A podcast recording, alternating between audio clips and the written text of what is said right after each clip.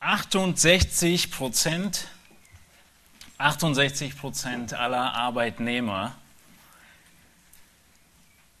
denken, dass ihre Work-Life-Balance verbesserungswürdig ist. Habt diesen Begriff schon mal gehört? Das ist jetzt sehr, sehr bekannt und immer wieder in aller Munde. Die Work-Life-Balance ist natürlich Englisch. Marco kann uns helfen, wie das funktioniert und was es übersetzt heißt. Nein, es ist die Balance zwischen dem, man könnte sagen, Arbeits- und Privatleben.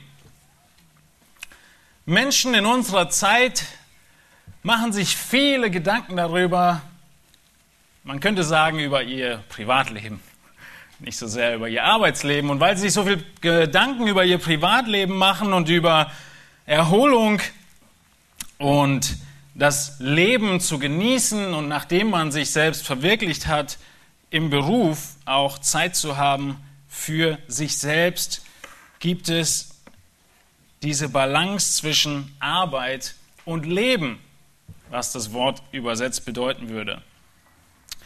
Es ist primär diese Balance zwischen Arbeit und Leben, aber der ganze Hintergrund dieser Debatte und dieses Ziels, mein Leben in Balance zu kriegen, ein Bereich, der ein ganzer ein, zu einem ganzen Berufszweig geführt hat. Es gibt Berater, man findet sie sehr leicht und schnell, die dir für 100 Euro die Stunde zuhören und denen du erzählen kannst, was deine Ziele sind und sie helfen dir, Balance hineinzubekommen. Ein sehr, sehr großer Bereich dieser nicht Unternehmensberatung, den es schon lange gibt, sondern du ganz persönlich wirst beraten und das Ziel ist, bist du selbst. Du bist das Ziel. Es geht darum, dass es dir am Ende besser geht. Und sicher ist nicht alles verkehrt daran, aber das Ziel dieses Ganzen ist ein Gleichgewicht. Und äh, es heißt in einer Erklärung dieses Begriffs, dass dieses Gleichgewicht, worum es eigentlich geht, doch vielfach offen bleibt. Dieses Gleichgewicht kann beispielsweise interpretiert werden als eine bestimmte Verteilung der eingesetzten Zeit.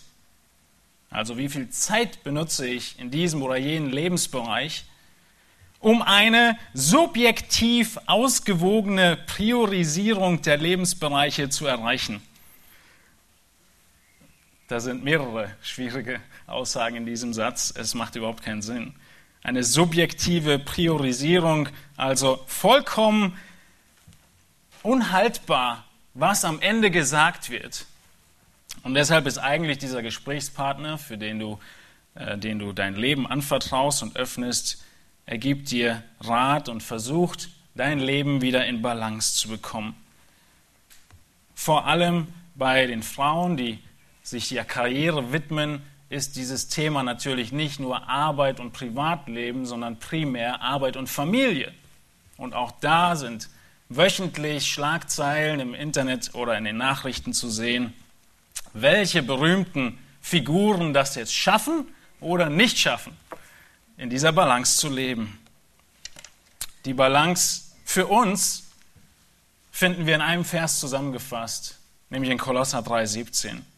Schlagt bitte eure Bibeln auf und wir haben vor zwei Wochen uns mit Vers 16 beschäftigt und haben uns gefragt, ob das Wort Gottes bei euch zu Hause wohnt. Und heute nutzt Paulus Vers 17 und er gebraucht ihn als einen Scharniervers. Er fasst die gesamten vorigen Verse des dritten Kapitels zusammen und schafft eine Brücke zu den restlichen Versen vom dritten Kapitel. In Vers 17 heißt es in Kolosser 3, und was immer ihr tut in Wort oder Werk, das tut alles im Namen des Herrn Jesus und dankt Gott dem Vater durch ihn. Ich bin überzeugt, dass in diesem Vers die Balance eines jeden Gläubigen zu finden ist. Was immer ihr tut, in Wort oder Werk, das tut alles im Namen des Herrn Jesus und dankt Gott, dem Vater, durch ihn. Paulus hat gerade in den Versen zuvor davon gesprochen, wie wir charakterlich auszusehen haben als neue Menschen. Er spricht von der Wiedergeburt, dass wir neu sind, dass wir unser Altes ablegen und Neues anziehen. Wir haben von der Kleiderordnung gesprochen, der charakterlichen Kleiderordnung.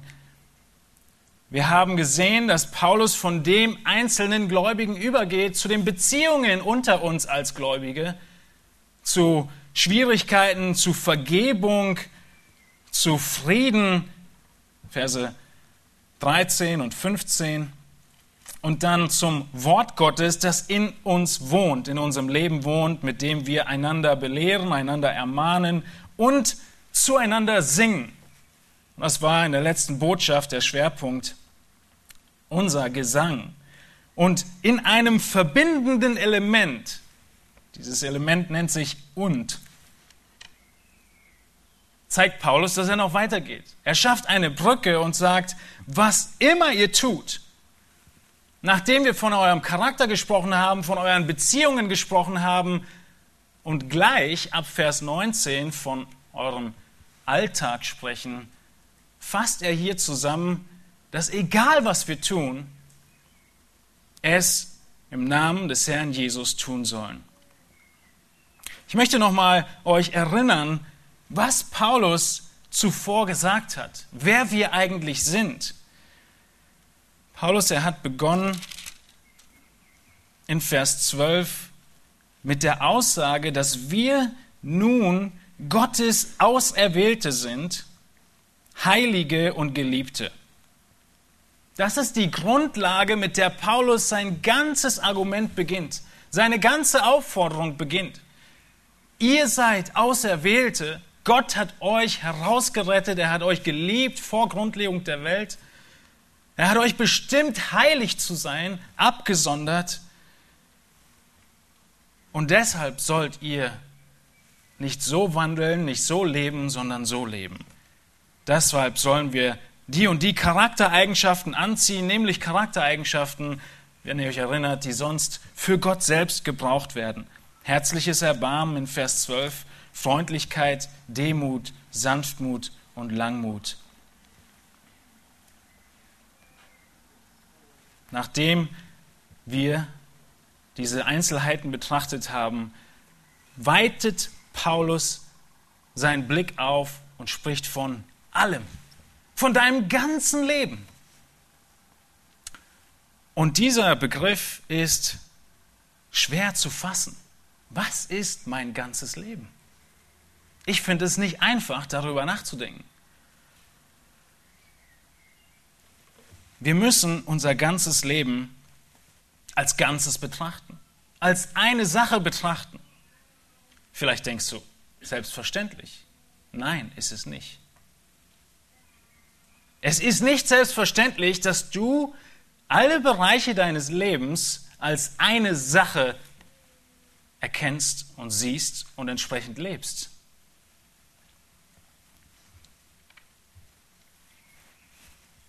Um uns herum wird uns nämlich genau das Gegenteil weisgemacht und vorgelebt. Und vielleicht merkt ihr es nicht wirklich, aber ein Beispiel oder zwei Beispiele, die ich nennen möchte, um euch zu zeigen, wie wir uns ein Leben aufbauen, das nicht mehr eins ist, sondern aufgeteilt ist. Und die Welt tut es. Denkt mal an Karneval oder Fasching. Wieso gibt es den Karneval und den Fasching und was macht man an diesem Tag? Wieso verkleiden wir uns? Na, wir nicht. Wieso verkleidet man sich? Wir vielleicht auch mal. Verkleidungsfest was ist die Bedeutung dieses Tages? Der Sinn und Zweck ist, dass du dich so sehr verkleidest und dann was bist? Jemand anders bist. Du bist für einen Tag diese Figur, in die du dich verkleidet hast. Und an diesem einen Tag, man sagt, genießt du dein Leben in vollen Zügen. An diesem einen Tag akzeptiert die ganze Welt, Angefangen von deinem Ehepartner bis hin zu deinem Chef und all deinen Kollegen, deinen Freunden, dass du jemand anders bist. Und man gebraucht diesen Tag häufig, um einfach seine Wünschen, seinen Lüsten, seinen Begierden freien Lauf zu geben. Und weil das so ist, kommt direkt danach auch der Aschermittwoch. Es ist schon so geplant, merkt ihr? Es ist schon so darauf aus, dass diese Feier dem Aschermittwoch zuvorgeht und dann am Aschermittwoch tust du Buße in Sack und Asche. Merkt ihr, wie wir unser Leben, einen Teil unseres Lebens ausklammern, in diesem Fall einen Tag in unserem Leben und einfach jemand anders sind. Aber wir sind immer noch wir selbst. Eine andere sehr bekannte Verhaltensweise ist ein anonymer Spitzname. Primär im Internet. Wir bauen uns ein zweites Leben auf im Internet und niemand kennt deinen Namen. Niemand weiß, wer hinter diesem Spitznamen steht. Und du kannst dich geben, wie du willst. Du bist jemand anders. Du bist viel schöner, du bist viel schlauer, du hast viel mehr Abschlüsse, du bist viel erfolgreicher, du bist was auch immer du möchtest zu sein. Und dann handelst du verschiedenen Dingen und du baust Beziehungen auf mit anderen Spitznamen. Und wenn du mal einen riesengroßen Fehler machst und gar keine Freunde mehr hast, was machst du dann? Dann löschst du deinen Account der Aschermittwoch und du fängst wieder von vorne an. Wir sind in einer Welt, in der wir es vorgelebt bekommen, Doppelleben zu führen. Und irgendwann nennt man die Krankheit mit einem ganz besonderen Begriff, aber es ist gar nicht mehr krank. Es ist normal, dass wir nicht mehr ganzheitlich unser Leben sehen. Unsere Gesellschaft lebt es uns vor und macht es uns sehr einfach unserem scheinbar grenzenlosen Freiraum, uns scheinbar grenzenlosen Freiraum zu gewähren in dieser zweiten Welt. Und genau das müssen wir als Gläubige erkennen. Jeder Bereich deines Lebens ist dein Leben. Keinen einzigen Bereich kannst du ausklammern. Keinen einzigen Bereich kannst du vor Jesus Christus verschlossen halten. In deiner Wohnung, in deiner im Bilde gesprochenen Wohnung deines Seins, deines Lebens, deiner Wünsche, deines Handelns. Und so sagt Paulus eine allumfassende Aussage. Er sagt, lebt, zieht die Liebe an in Vers 14 der Friede Gottes regiere in euren Herzen. Lehrt einander, das Wort wohne in euch, singt. Und noch eine Sache möchte ich euch sagen. Alles, was ihr tut, tut im Namen des Herrn Jesus. Und dann kommt Paulus, geht er weiter in Vers 18, spricht ganz konkret die Frauen an, die Männer an, die Kinder an, die Väter an, die Knechte an und die Herren an. Was immer ihr tut und was immer ihr tut in Wort oder Werk, dieses was immer ist vorangestellt. Es zeigt, dass Paulus etwas sehr, sehr wichtig machen will. Er will genau das deutlich machen, dass egal, was du in deinem Leben tust, egal welcher Bereich, über den du nachdenken könntest, er muss unter die Herrschaft Jesu Christi gestellt werden. Und diese Redewendung und diesen Aufbau dieses Verses könnte Paulus nicht besser gestalten, um sicherzustellen, dass nichts außen vor bleibt. Kein Bereich. Er verwendet drei Aussagen. Er fängt an mit, was immer ihr tut. Dann will er sicher gehen, dass auch wirklich alles beinhaltet ist und sagt, was immer ihr in Worten tut oder in Taten tut. Mehr Kategorien haben wir nicht von unserem Leben. Damit macht er auch deutlich, dass er jetzt sich abtrennt und weitergeht als nur die Gemeinschaft unter den Gläubigen. Und dann als drittes wiederholt er es nochmal und sagt, das tut alles im Namen des Herrn Jesus. Drei Unterstreichungen, dass wir unser Leben ganzheitlich sehen müssen. Es gibt die Debatte zwischen dem, der Zweigeteiltheit des Menschen und der Dreigeteiltheit des Menschen. Der Punkt, den Paulus macht, ist, du bist eins. Neben dem, dass es zwei unterschiedliche Funktionen gibt, da können wir ein andermal drüber reden. Aber wir sind eins, wir können nicht unsere, unser Denken und unser Handeln trennen. Wir können nicht unsere Wünsche und unsere Handlungen trennen. Wir können nicht den Montag von dem Sonntag trennen.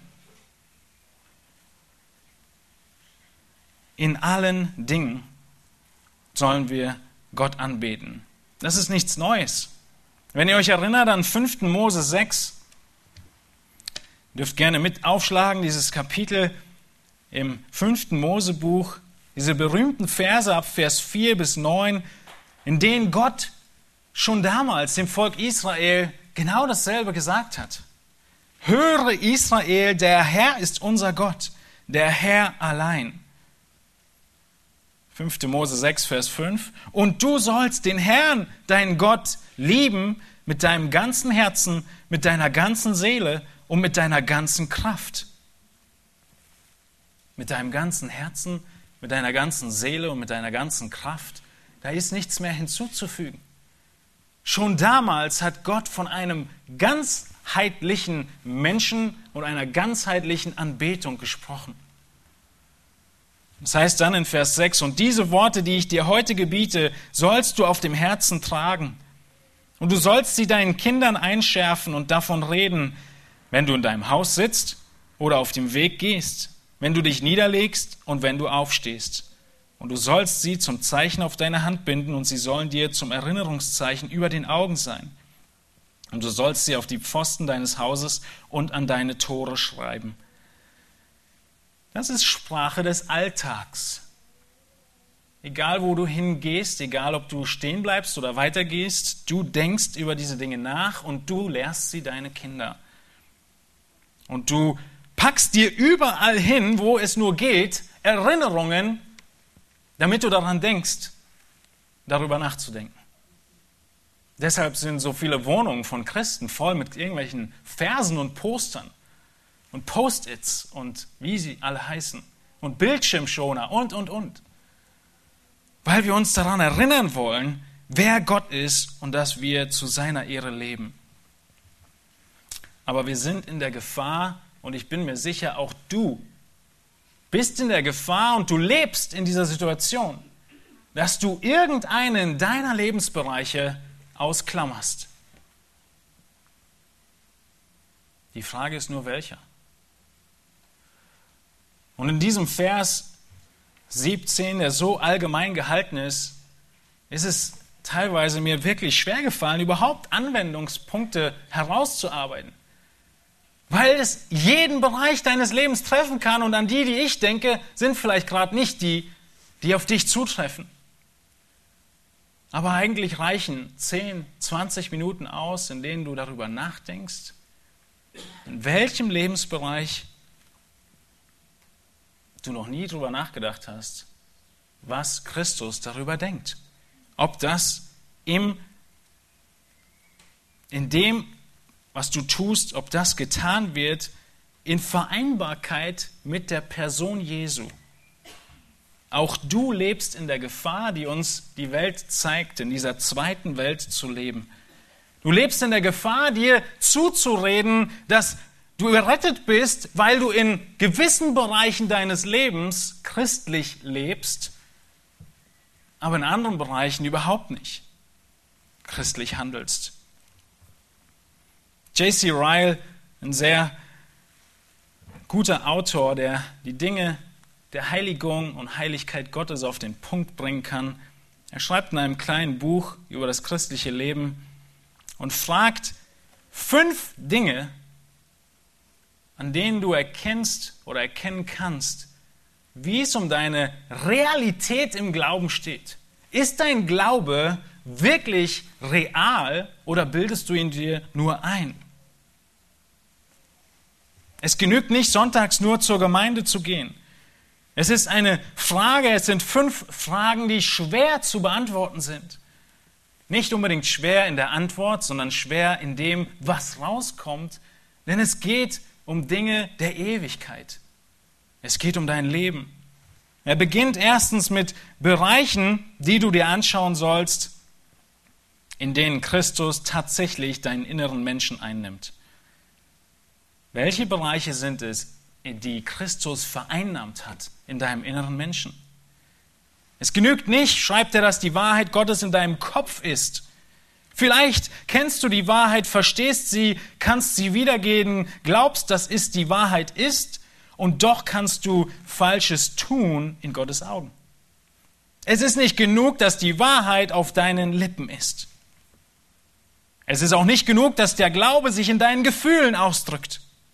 Vielleicht weinst du während der Predigt und bist am nächsten Tag im siebten Himmel voller Freude und am Tag darauf todtraurig vor Gott. All das sind keine Kennzeichen von wahrem Glauben. Er argumentiert weiter und schreibt, es ist der wahre Glaube des Heiligen Geistes, der sich zeigt wenn all deine Gefühle von ihm beherrscht werden, wenn all dein Wille von ihm geleitet wird, wenn er deinen Geschmack bestimmt, wenn er deine Entscheidungen beeinflusst, dein Glaube, er muss den tiefsten und verborgensten Teil deiner Seele vereinnahmen. Wie viel vereinnahmt Christus in deinem Leben? Die zweite Frage, die er stellt, ist, prüfe deinen Glauben anhand deiner entstehenden Gefühle in Bezug auf Sünde in deinem Leben. Welche Gefühle kommen auf, wenn du sündigst und Sünde erkennst? Der Scheinglaube, er sieht die Sünde als peinlich, als unglücklich, als traurig. Der wahre Glaube, er sieht die Sünde als trennend von Gott in alle Ewigkeit. Er sieht die Sünde als das, was uns auf ewig zerstört und von Gott fernhält. Er sieht die Sünde als Ursache jeden Streits und Kriegs. Und er weiß, dass er von dieser Sünde nicht wegkommt, es sei denn, er hat einen Stellvertreter. Wenn du diese Gedanken hast, nach der Sünde, dann ist dein Glaube eine echte, ein echter Glaube. Das dritte, was er nennt, ist, prüfe deinen Glauben anhand der Gefühle, die du hast in Bezug auf Christus. Wenn du über Christus nachdenkst, über seine Eigenschaften, diese ersten Kapitel im Kolosserbrief, über seine Erhabenheit, seine Größe, seine Schönheit, sein Werk, sind es Gefühle und Gedanken der Freude, der Dankbarkeit oder ist der Christus für dich eine Nebensache? Ich habe Menschen vor mir sitzen gehabt, die genau das gesagt haben. Ich glaube an Gott, aber Christus ist eigentlich nicht wichtig. Das kann nicht sein. Das ist Scheinglaube. Viertens sagt Ryle, prüfe deinen Glauben anhand der Früchte, die er in deinem Herzen, in deinem Leben bewirkt. Die Früchte, von denen wir gesprochen haben in Kolosser 3. Die Veränderung deines Charakters. Und letztens sagt Ryle, wenn du deinen Glauben prüfen willst, dann prüfe ihn anhand deiner Gedanken und Hingabe zu den Gnadenmitteln Gottes. Die Gnadenmittel sind die Dinge, die Gott uns gibt, um uns im Glauben voranzubringen. Die öffentlichen, wie der Gottesdienst, das Abendmahl, die Taufe, die Predigt, der Gesang und die nicht öffentlichen, die privaten Mittel der Gnade, deine ganz persönliche Zeit im Wort, dein ganz persönliches Gebet und so weiter. All das ist zu prüfen im Hinblick auf jeden Bereich deines Lebens. Deshalb dieser Einschub an diesem Teil. Wir sind in der Gefahr, Teile unseres Lebens auszuklammern und unser Leben nicht als Ganzes zu sehen. Jeder Bereich muss der Herrschaft Christi untergeordnet sein. Und wir dürfen diesen Stimmen um uns herum und diesen Beispielen um uns herum, zwei Leben gleichzeitig zu führen, nicht glauben. Wir kommen nicht mit mehreren Gesichtern durch die Welt. Vielleicht kommst du mit ihnen durch die Welt, aber am letzten Tag werden ihnen alle Masken genommen und ein einziges Leben kommt auf den Prüfstand.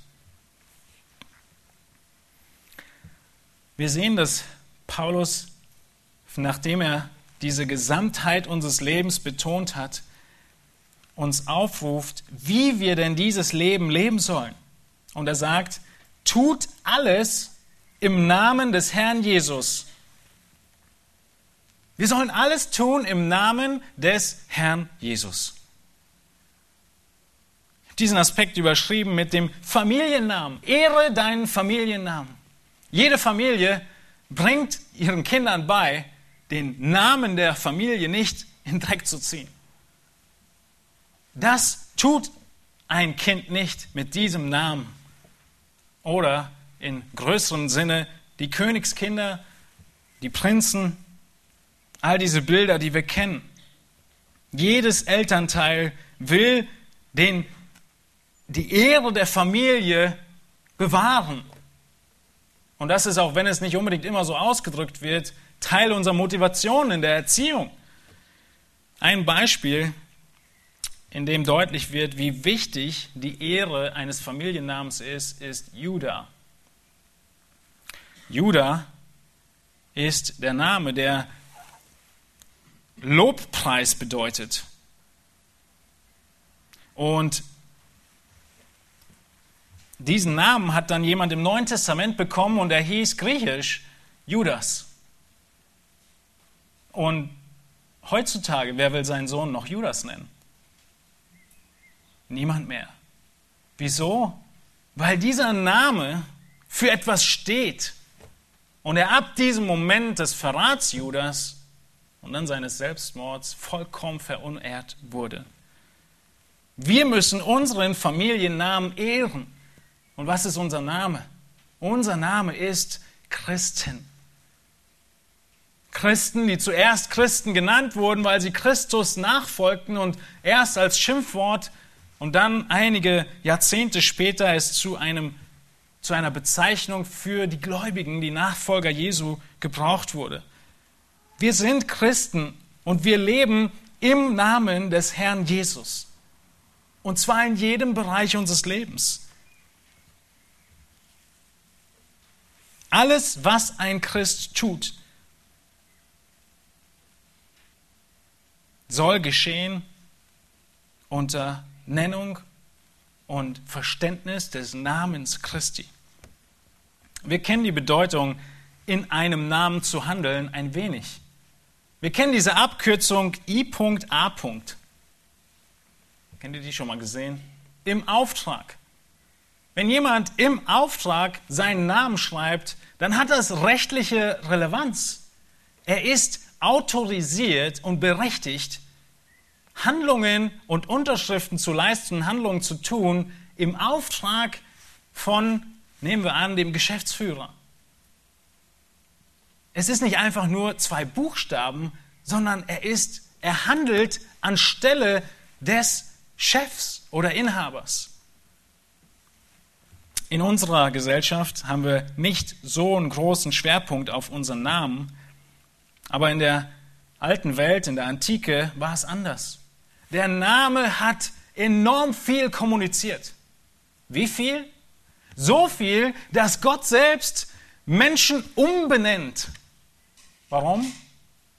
Weil etwas Wichtiges, Großartiges und Wegweisendes entschieden ist, äh, passiert ist in ihrem Leben. Und so wurdest du umbenannt. Umbenannt in Christ umbenannt in Nachfolger Jesu. Du bist im Namen Jesu getauft. Du bist im Namen Jesu zum Glauben gekommen. Du lebst dein ganzes Leben, jeden Bereich im Namen des Herrn Jesus.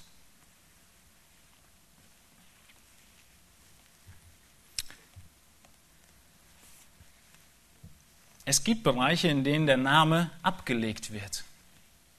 Wenn der Name abgelegt wird, dann heißt es, diese Personen wollen nicht mehr identifiziert werden mit dem, unter dem sie eigentlich laufen. Ihr erinnert euch vielleicht an Soldaten, die in der Ukraine sind und keinen Namen haben, unter keiner Flagge sind. Wisst ihr, das können wir nicht tun. Wir können in keinem Moment unseres Lebens unser Abzeichen weglegen. Es bleibt da und es ist immer sichtbar, egal was passiert. Und dieser dein Name steht für das, was dahinter ist. Auch das habe ich äh, als Veranschaulichung in der letzten Woche gemerkt, dass die Amerikaner und Chinesen gerade äh, sich unterhalten über gewisse Inseln im Meer und nur die Funksprüche der einzelnen Piloten der Kampfjets, nur die Funksprüche werden gebraucht, um das ganze Land zu repräsentieren. Sowohl Chinas Seite als auch die US-Seite. Du stehst unter dem Namen Christi. Was immer du sagst und tust und lebst in der Ganzheit deines Lebens, in jedem Bereich, wird mit Christus in Verbindung gebracht. Und deshalb sagt Paulus in 1. Korinther 6, wo es um Unzucht geht, um falsche sexuelle Handlungen, sagt er, ihr könnt euren Namen, euren Leib nicht so missbrauchen. Es ist eine direkte Verbindung zwischen euch, eurem Leib, eurem Sein und Christus. Das ganze Leben des Christen muss unter dem Namen Jesu stehen. Das heißt, wir fragen uns, passt mein Leben, passt meine Handlung, passt mein Denken, passt mein Charakter mit dem Leben Jesu Christi zusammen?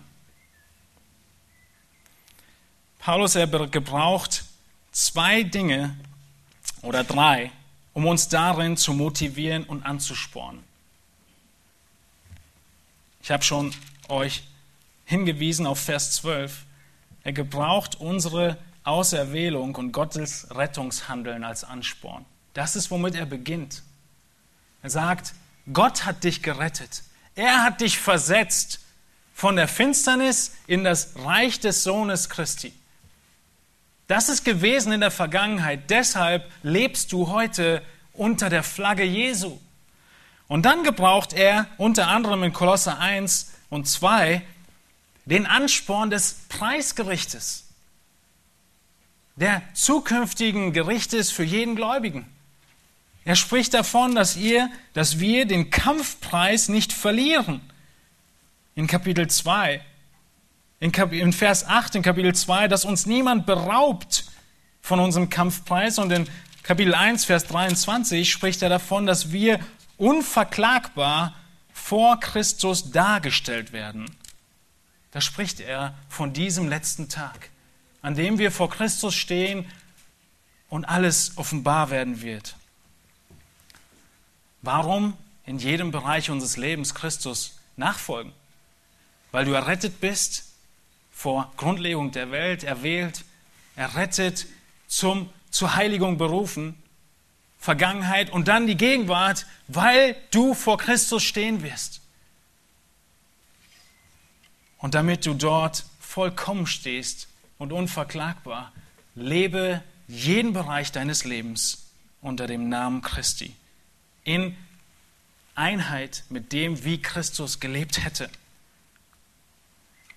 Und das Dritte, was er sagt, ist in dem direkten Vers. Diese zwei Dinge waren der große Kontext. Aber im Vers direkt eine ganz wichtige und bahnbrechende Aussage. Das heißt in diesem Vers 17 nicht, dass wir alles, was wir tun, im Namen Jesu tun sollen. Steht nicht da. Was steht bei euch da? Tut alles, was ihr tut, im Namen Jesu? Nein. Es sagt im Namen des Herrn Jesus. Das ist der Schwerpunkt und die Aussage, die Paulus hier macht. Es geht nicht darum, dass du noch Entscheidungsfreiheit hast. Die hast du nicht mehr. Du bist herausgerettet unter die Herrschaft Christi. Als du zum Glauben kamst, hast du den Namen Jesu angerufen und ihn gebeten, Herr deines Lebens zu werden, dich zu retten und du hast dich in seinen Dienst gestellt und du wurdest in seinen Dienst berufen aus Sicht Gottes. Er ist unser Herr. In Römer 10, Vers 9 heißt es, dass wir mit unserem Mund Jesus als den Herrn bekennen. Das ist kein Zufall, diese Wortwahl. Und in deinem Herzen glauben, dass Gott ihn aus den Toten auferweckt hat, so wirst du gerettet. Christus ist dein Herr. Und er ist Herr über jeden Bereich deines Lebens. Alles, was du tust. All dein Handeln muss im Einklang mit Charakter Jesu sein.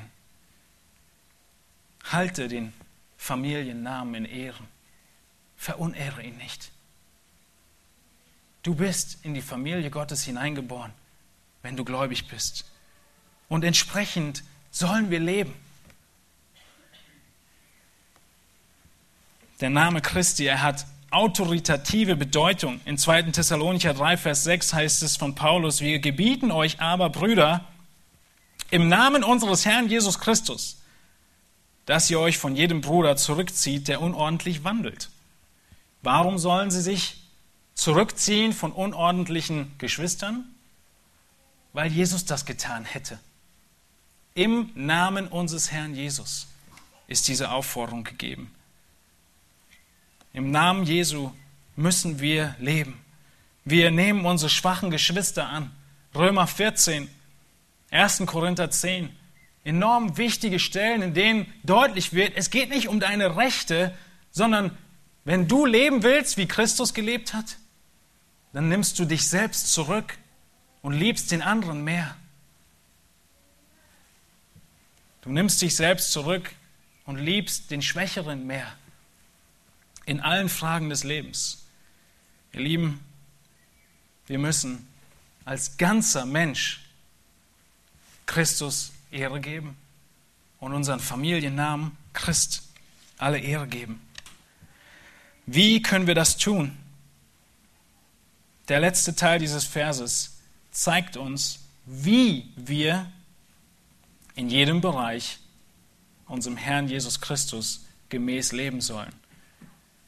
Es heißt, und dankt Gott dem Vater durch ihn.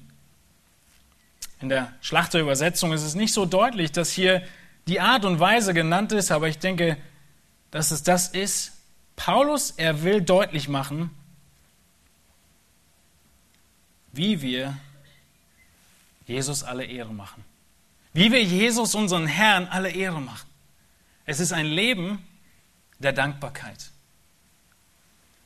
Er benutzt in allen Aufforderungen in diesem Vers dieses fortwährende, was immer ihr tun möget, das tut im Namen Jesu, im Namen des Herrn Jesus. Wie danksagend ist die wortwörtliche Übersetzung. Danksagend Gott dem Vater durch Christus, durch ihn. Wie tun wir das? Wie leben wir Gott Christus gemäß? Wir sind dankbar. Wir sind dankbar. Wir sind dankbar für alles, was Gott getan hat durch Christus in unserem Leben. Und das ist ein Prüfungskriterium, was direkt von Paulus kommt, für jeden Bereich deines Lebens. Du fragst dich, wenn dein Gewissen richtig trainiert ist, in dem, wer Gott ist und wer Christus ist, dann kannst du dich einfach fragen, in jeder Handlung, in jeder Entscheidung, kann ich in diesem Schritt, in diesem Gedanken oder in dieser Handlung Gott danken durch Christus? Ist das wirklich eine Haltung der Dankbarkeit, die ich jetzt habe, wenn ich dies oder jenes tue oder denke. Genau das macht er deutlich. Dankbarkeit ist ein super Prüfkriterium für all die Grauzonen deines Lebens. Dankbarkeit natürlich, wenn dein Gewissen und dein Denken und dein Verstand, deine Erkenntnis Christi richtig gepolt ist, biblisch belehrt ist, was vorher schon an vielen Stellen das Thema war. Wie können wir im Namen des Herrn Jesus leben? Wir prüfen, ob wir Gott Dank sagen können. Für diese Handlung oder für diesen Gedanken. Wenn wir zurückkommen zu den Lebensberatern der Work-Life-Balance, dann gibt es verschiedene, verschiedene Grafiken. Ich habe ja gesagt, es ist ein einzelner äh, Betriebsgeschäftsbereich geworden. Und es gibt so ein Lebensrad. Das Rad des Lebens, in dem alle Lebensbereiche drin sind. Und diese Bereiche sind richtig aufgegliedert, sie sind vollkommen logisch. Und der einzige schwerwiegende Fehler ist, dass diese Berater dieses Lebensrad als Rat der Zufriedenheit äh, betiteln und diese Bereiche in die Balance gebracht werden müssen. Was wir tun, ist jeden Bereich im Namen des Herrn Jesus zu leben. Und es ist sehr deutlich, dass Gott zu jedem Bereich etwas zu sagen hat. Wenn wir uns an 2. Timotheus 3,16 erinnern, dann hat die Bibel Antworten auf jeden Lebensbereich. In diesem Lebensrat ist der erste Punkt die Gesundheit. Hat die, das Wort Gottes etwas zur Gesundheit zu sagen? Sehr viel. Es gibt eine Menge von Bibelstellen, die zur Gesundheit etwas sagen. Unter anderem 1 Timotheus 5, 23. Trinke nicht mehr nur Wasser, sondern gebrauche ein wenig Wein, um deines Magens willen und deines häufigen Unwohlseins wegen eine medizinische Verordnung, dass es dir besser geht. 1 Timotheus 4,8 schreibt Paulus davon, dass die leibliche Übung wenig nützt. Er sagt aber nicht, dass sie nichts nützt. In Johannes 3, in 3. Johannes 1, so, schreibt Johannes, dass er hofft, dass es seinen Empfängern körperlich gut geht, dass sie gesund sind. Die Gesundheit ist unter die Herrschaft Christi zu bringen. Der Beruf ist unter die Herrschaft Christi zu bringen. Unsere nächsten Predigten werden sich damit beschäftigen, ab Vers 22. Ihr Knechte und ihr Herren in 4 Vers 1. Es gibt für den Gläubigen den sprichwörtlichen Montag nicht. Jeder Tag ist unter der Herrschaft Christi und zur Ehre Christi zu leben. Beziehungen als einen weiteren Lebensbereich sind von Gott gegeben und wir leben sie nach göttlichen Prinzipien. Die letzten Predigten haben wir uns nur damit beschäftigt, wie wir miteinander umgehen und echte Beziehungen aufbauen. Römer 14 habe ich genannt, wo wir das Beste für unseren Nächsten suchen. In diese Balance gehört dein Geld. Hat die Bibel was zu Geld zu sagen? Eine Menge. Sie sagt in 1. Timotheus 6 viel dazu. In Vers 9, denn die, welche reich werden wollen, fallen in Versuchung und Fallstricke und viele törichte und schändliche Begierden, welche die Menschen in Untergang und Verderben stürzen. Denn die Geldgier ist eine Wurzel alles Bösen. Es heißt aber auch in 1 Timotheus 6, ein paar Verse später, wie wir denn mit dem ganzen Geld, was Gott uns gibt, umgehen sollen. Den Reichen in der jetzigen Weltzeit, Vers 17, gebiete, nicht hochmütig zu sein, auch nicht ihre Hoffnung auf die Unbeständigkeit des Reichtums zu setzen, sondern auf den lebendigen Gott, der uns alles reichlich zum Genuss darreicht. Gott schenkt Geld, in Vers 18, zum Gutes tun, reich werden an guten Werken, freigebig sein, bereit sein, mit anderen zu teilen. Und in Vers 17, zum Genuss. Es gehört alles zusammen. Und so hat selbst die Bibel in Bezug auf Geld und Genuss etwas zu sagen. Es kommt von Gott. Und in Maßen zur Ehre Gottes dürfen wir genießen, was Gott uns schenkt an, er an Ertrag, trotz dem 1. Mose 3 Erdboden, wo die Arbeit hart ist. Dein ganzes Zuhause ist ein großer Lebensbereich und wird in Kolosser 3 in den nächsten Versen mit angesprochen. Deine persönliche Entwicklung, dein Charakter, Spaß und Erholung hatte ich schon genannt. Ist ein wichtiger Teil natürlich in dem Lebensrat. Und Gott hat nichts gegen Spaß. Es das heißt in Sprüche 17, 22, ein fröhliches Herz fördert die Genesung, aber ein niedergeschlagener Geist dörrt das Gebein aus. Und so sehen wir bei vielen, vielen Menschen, dass nur ihre Gesinnung und ihre Freude, egal in welchem Leid sie sind, sogar teilweise dazu beitragen, dass sie gesund werden.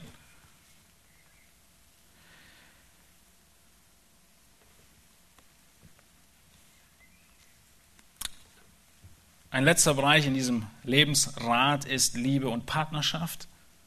Auch das gehört unter die Herrschaft Christi. Die Herrschaft Christi, die in diesem Bereich ganz deutlich definiert, dass ein Mann und eine Frau zusammengehören, dass sie heiraten sollen und sich aneinander freuen sollen, einander dienen sollen, nicht sich selbst dienen. Gottes Wort hat zu jedem Bereich etwas zu sagen und muss in jedem Bereich deines Lebens unter die Herrschaft Christi gestellt werden. Dieses alles, mit dem wir begonnen haben, alles unter die Herrschaft Christi zu stellen, alles, was wir tun, darfst du nicht ausklammern in dem Moment, wo du dich ans Steuer setzt in deinem Auto. Und diese vielen PS in deinem rechten Bein, du kannst es nicht ausklammern. Du kannst auch den Moment vor deiner Garderobe und dem Spiegel nicht ausklammern. Du kannst deine Freundschaften nicht ausklammern vor der Herrschaft Christi. Du kannst deine Gedankenwelt nicht ausklammern. Du kannst alles, was nach 22 Uhr passiert, nicht ausklammern. Das ist, was die Welt dir einredet. Du bist eigentlich so und das, was da passiert, das bist du gar nicht. Nein, so funktioniert es nicht. Jede Geburtstagsfeier, jede U-Bahn-Fahrt, jeden Moment, in dem du den Wecker stellst, jeder schöne Moment mit deiner Frau oder deinem Mann und jedes Annehmen von Unplanmäßigkeiten, von Leid, jeder Bereich unter die Herrschaft Christi. Und ich möchte euch diese eine Aufgabe mitgeben in dieser Woche. Lernt diesen Vers auswendig, es ist sehr schnell. Ich helfe euch dabei. Was immer ihr tut, in Wort oder Werk, das tut alles im Namen des Herrn Jesus und dank Gott, dem Vater, durch ihn. Diese wenigen Worte auswendig lernen und in deinem ganz alltäglichen Leben darüber nachdenken. Was immer ich tue, was tue ich jetzt? Ist es in Übereinstimmung mit dem Charakter Jesu? Wenn nicht, er ist mein Herr und ich passe es an. Und wie es dann praktisch aussieht in der Familie, sehen wir ab Vers 18 in den nächsten Versen. Und dieses ganze Kapitel 3 lässt sich zusammenfassen in diesem Vers 17.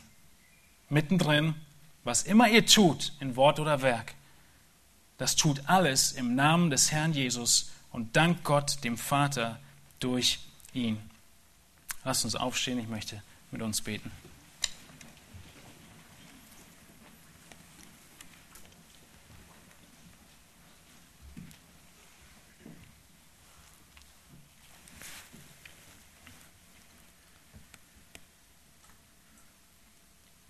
Herr Jesus Christus, wir schauen in dein Wort hinein und es ist ein deutlicher und klarer Spiegel unseres Lebens. Und unser Leben besteht aus so vielen Bereichen, viel mehr Bereiche, als jeder Lebensberater aufführen könnte. viel mehr Nuancen, viel mehr Ecken und Nischen in unserem Leben. Und wir beten, Herr, dass du durch dein Wort und den Heiligen Geist dieses dein Wort, das verkündigt wurde, gebrauchst, um diese Ecken und Nischen in unserem Leben aufzudecken, im Nachdenken darüber, in welchen Bereichen dieses alles zu tun unter deiner Herrschaft wir noch nicht wirklich darüber nachgedacht haben, über diesen oder jenen Bereich. Und wir wollen dich bitten, Herr, dass du es uns aufzeigst, dass du uns Herzen der Umkehr schenkt, die es beim Namen nennen, bekennen, um Vergebung bitten und deine Vergebung annehmen, die offen steht, Herr. Wir möchten beten, dass diese Worte, die wir gehört haben, nicht leer an uns vorbeigehen, dass wir nicht nur Hörer, sondern Täter werden deines Wortes. Und in diesen so wichtigen allgemeinen Aussage unser Leben prüfen und jeden Bereich prüfen, Herr, der, den wir tun, den du niemals getan hättest.